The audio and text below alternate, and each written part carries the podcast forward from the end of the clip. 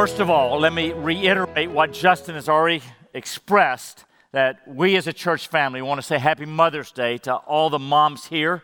We, we realize there's no greater sacrifice, no higher calling, no more Christ like example of, of, the sort of selfless love and devotion we see in, in God's heart for us than that of motherhood. And so we hold you in high esteem, we honor you. Uh, I, when my on Mother's Day and Father's Day, I like to have my parents stand, and my mother and father right back there. If you stand, please. Uh, where yet? Right there, right in the middle, middle of the middle there. Uh, 80, 88 and 85, but they look about my age, so that's good. Good sign for me. Um, uh, you know, I've seen the devotion of motherhood with my own mom, with my wife Gail, certainly with our three kids, with our two daughters. It's been so fun. Sarah living in Tel Aviv, Callie right down here in the front, and um, the devotion of moms. We hold every mom here in high esteem and honor, and we salute you. At the same time, we recognize that Mother's Day can be a hard day for many people, men and women, because you had a difficult relationship with your own mom, or because you have lost your mom in recent months, or because you've lost a child miscarriage or the death of a child. We know that's happened for a number of you. We also recognize that many of you would love to be moms and that has never happened, and I, my heart goes out to you. And also, some of you have uh, wayward children that have uh, caused a lot of heart, heartache with you, and, and I, we hurt for you. But God knows everything that you're going through, He knows everything in your heart. The Bible says that God is the Father of mercies and the God of all comfort. And God can heal the broken heart. And I just encourage you to keep going to Him and asking Him to heal you. Now, at this point, I'd like to pause and pray for all of the women here, mothers and, and not. And, and if you're 18 or over, would you stand up? I want to pray over you in various ways. All the women here, 18 and up, please stand and let me pray over you. So, Lord God, with all my heart, I want to thank you for every single one of these women. I pray for them, Lord God, that they would see themselves as you see them, Lord God, as precious, much loved, adorable daughters in your sight. And Lord, I pray you would encourage them. I pray, Lord God, that you'd meet every need. I pray that they would drink deeply from the well that is Jesus day after day after day. Lord God, those of, of those here that today's a hard day for, for whatever reason, Lord God, would you please pour out mercy and grace into their hearts? Wrap your arms around them. Let them know that you know and understand and that you care and you can rescue. Be with them, Lord. Lord, for every mom in the house, Lord God, they need your wisdom, they need your grace, they need your uh, mercy. Would you be with them, Lord God, in every way? Now, Lord, we thank you for the wonderful women that you brought to Wood's Edge. Lord God, we, pray that your hand of favor, blessing, and honor be upon each one. Lord, these are our prayers. We pray together in Jesus' name. Amen. Please be seated, women. Thank you. This morning, we're going to look at a small passage in the life of Jesus where Jesus is interacting with his mother. And it is fascinating because the context Jesus is hanging from a cross and he has this brief conversation with his mother. It's remarkable. If you'd stand with me, I'm going to read the brief passage in John 19. John's Gospel, John 19, verses 25 through 27. And there we read But standing by the cross of Jesus were his mother and his mother's sister, Mary, the wife of Clopas, and Mary Magdalene. When Jesus saw his mother, and the disciple whom he loved standing nearby, he said to his mother, Woman, behold your son. Then he said to the disciple, Behold your mother. And from that hour, the disciple took her to his own home. This is God's holy word. Please be seated. Now, brief, simple, poignant episode Jesus with his mother. See the scene Jesus nailed to a cross, bright Palestinian morning, being crucified. Four women, all who are close to Jesus, standing around the, the, the cross. His own mother, Mary, And when Jesus was first born, and she and Joseph took him to the temple for dedication, a prophet Simeon said to her that one day a sword will pierce your soul. This is the fulfillment of that. So there's mother, the, Mary, the mother of Jesus, and then there is Mary's sister, it says, not named, but elsewhere it looks like her name was Salome, which was meant that she was also James and John's mother. James and John, two of the disciples. So if Salome, their mother, is Mary's sister, that would make Jesus the first cousin of James and John. Most likely they were first cousins. So two women, Mary, Mary's sister, Salome. The third one, Mary of Clopas. We don't know anything else about Mary of Clopas. The fourth one, Mary Magdalene. We know from the Gospels. She had been a prostitute. She had been completely ambushed by the grace of God and the love of God. She became a follower of Jesus. Four women at the cross, three of whom are named Mary. Now, if we had read the previous passage, we also know that there were four Roman soldiers also standing around the cross. So, four tough Roman soldiers, four unbelieving men, four believing women. And then there's a ninth person, the disciple, the disciple John, who's standing back a bit, apparently, from the, uh, from the others, close enough to hear what Jesus says, but standing back a bit. Now, it would be highly dangerous for the followers of Jesus to be anywhere near the cross at this point because they had just arrested and crucified Jesus and they could be next. So, John, here he is, so close to Jesus. From the Gospels, it appears that John is probably the closest of all the 12 disciples to, J- to Jesus, very close. So, John wants to be near Jesus in his hour of death, but not too close, and he's covered over with guilt because the previous night, when the vultures, the soldiers, and the priests and the religious come, came into the Garden of Gethsemane to arrest Jesus, his disciples scattered to the winds. And so he's probably ridden with guilt. That's the scene as we come here. Now, in verse 26, John refers to himself not by name. Never in his gospel does John refer to himself by the name John. Rather, he calls himself the disciple loved by Jesus. We see that in verse 26 when we read, When Jesus saw his mother and the disciple whom he loved standing nearby.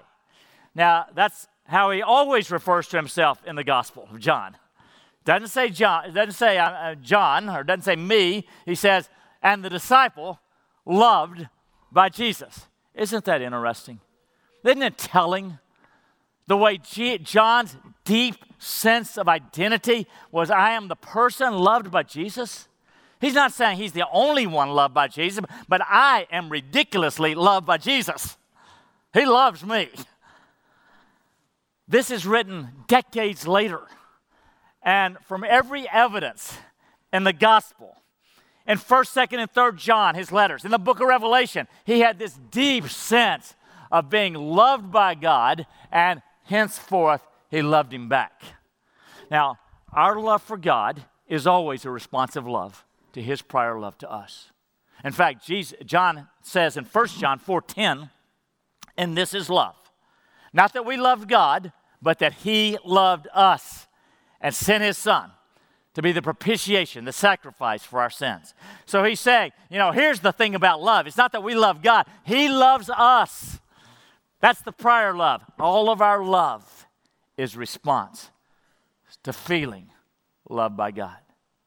When I was a young pastor, I was in Roseburg, Oregon, pastoring, and I realized a painful realization Jeff, you preach about God's love. You speak about God's love. You talk about God's love, but in your heart of hearts, you don't really feel that tender love for you. And I knew that was so crucial that I became a, began a quest to experience God's love for me personally, not in my head, but in my heart.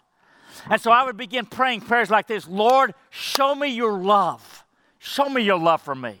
In fact, even to this day, 35 years later, the most important prayer request that I've got every day is I pray, Lord, show me your love. I pray that for my family. Lord, show us your love.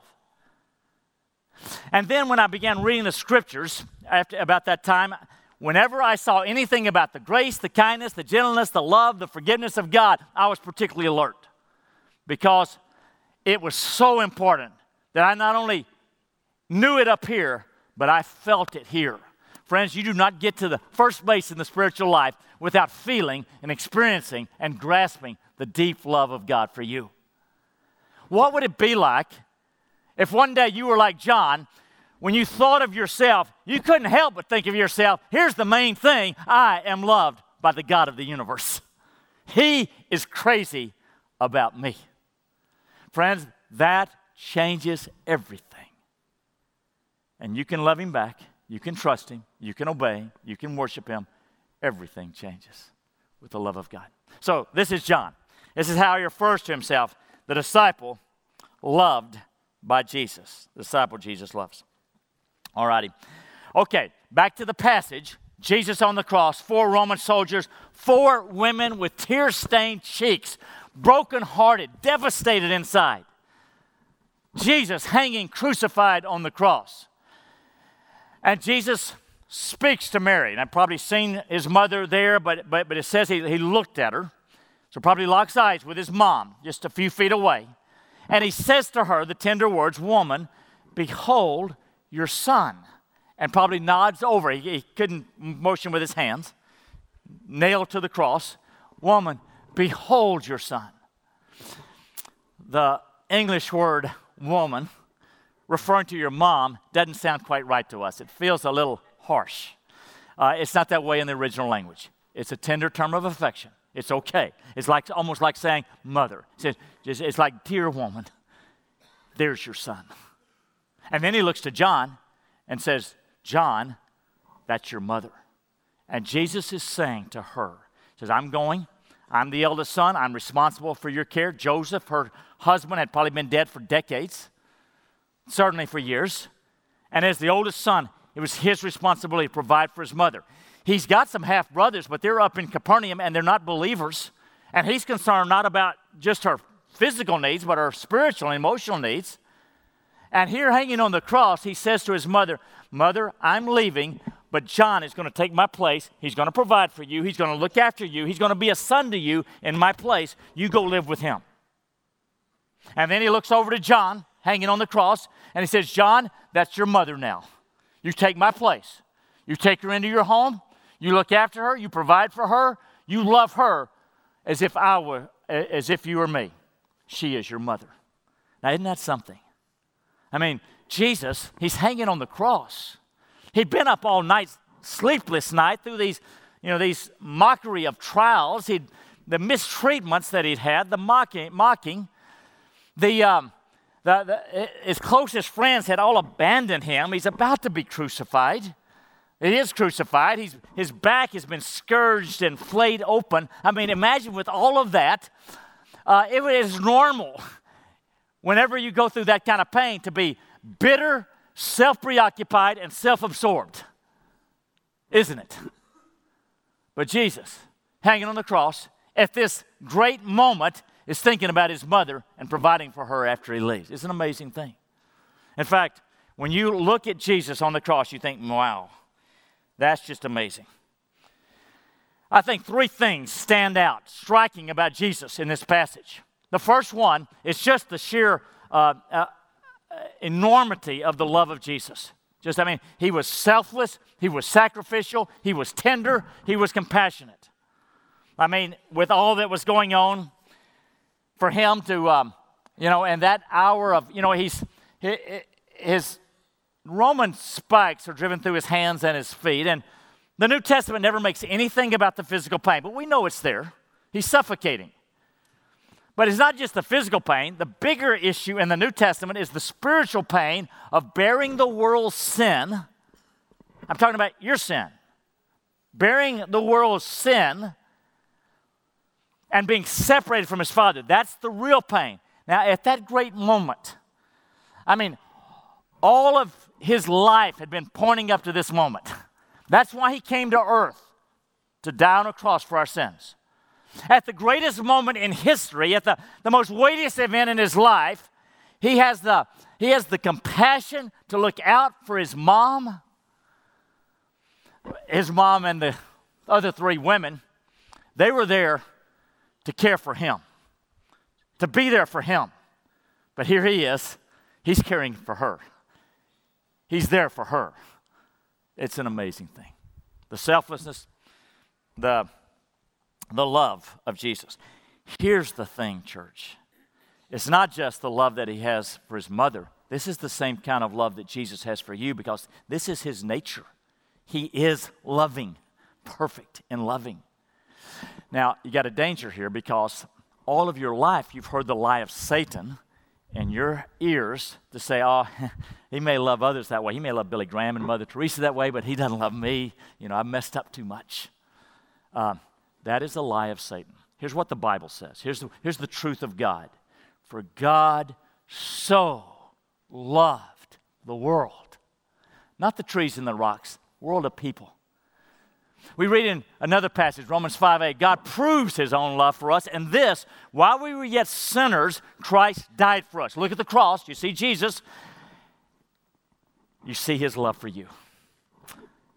The first striking thing we see in this little episode is the overwhelming, outrageous, ridiculous love of God for us. Second thing, we see the way a son honors a mother. Because in the Ten Commandments, the fifth commandment says this it says, Honor your father and your mother. Treasure, appreciate, esteem, respect.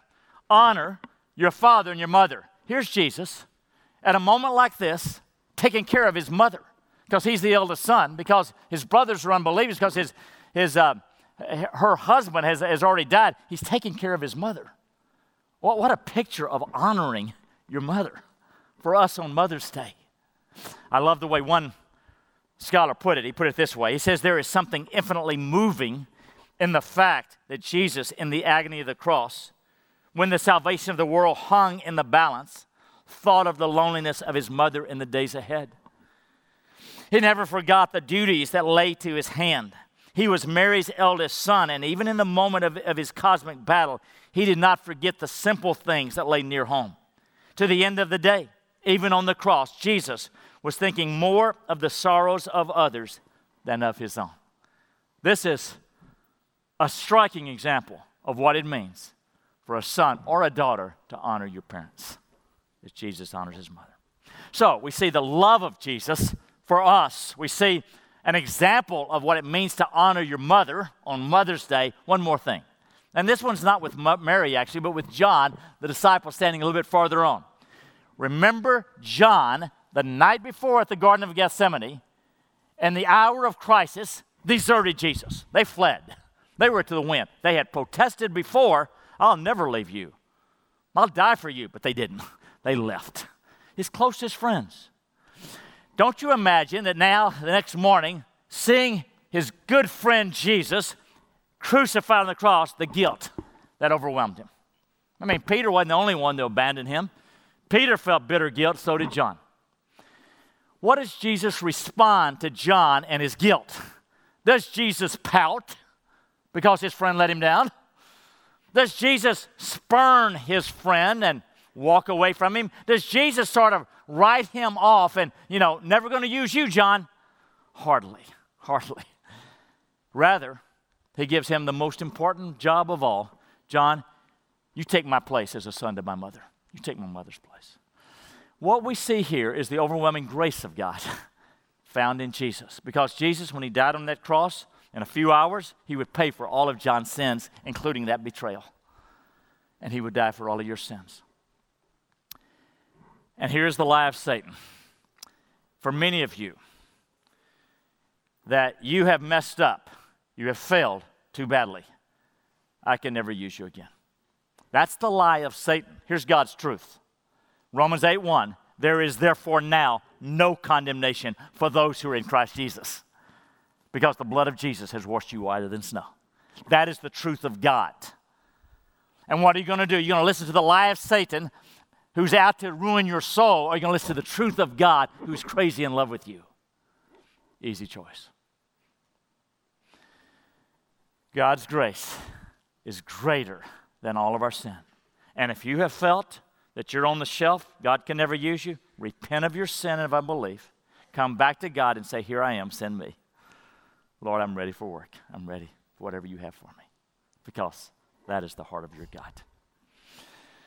Church, we see three things about Jesus. We see his overwhelming love, we see the way he honors his mother, and we see the grace of God is bigger than our sin. It seems to me that there are two responses that are just clear from this passage. One, those of us who have mothers who are still alive, that we would honor them, that we would express gratitude, that we would recognize the sacrifice of motherhood that's inherent in it, and that we would honor moms. And whatever ways God leads you to. We'd honor moms. It won't look like the way Jesus did, but we can express what it means to honor your mother and your father. That's one response. There's a deeper response. And that is because when, uh, when we see on the cross Jesus, we see his love, not just for his mother, we see his love for us because he's not just there taking care of Mary, he's up there paying for your sins and mine. Okay, here's the perfect, infinite, sovereign God who created the universe, came down to this planet as a baby so he could become a real human being, so he could die in your place on the cross. And he did it because he loves you. Now, what are you going to do about that? You can ignore it, or essentially ignore it, and live your own life just kind of shutting him off. You can continue to pursue your own dreams in your life, or you can say, that kind of love uh, demands my whole life. And you can decide if He loves me that way, if my God did that for me, then I will surrender all that I have to Him and I will follow Him with all my heart. Now, if you had a thousand lives, that would be too few to live for Jesus. But you only got one and you used another day up yesterday. Make every day, all in, surrendered to Jesus Christ because he's that kind of God who died for you. Would you please stand with me?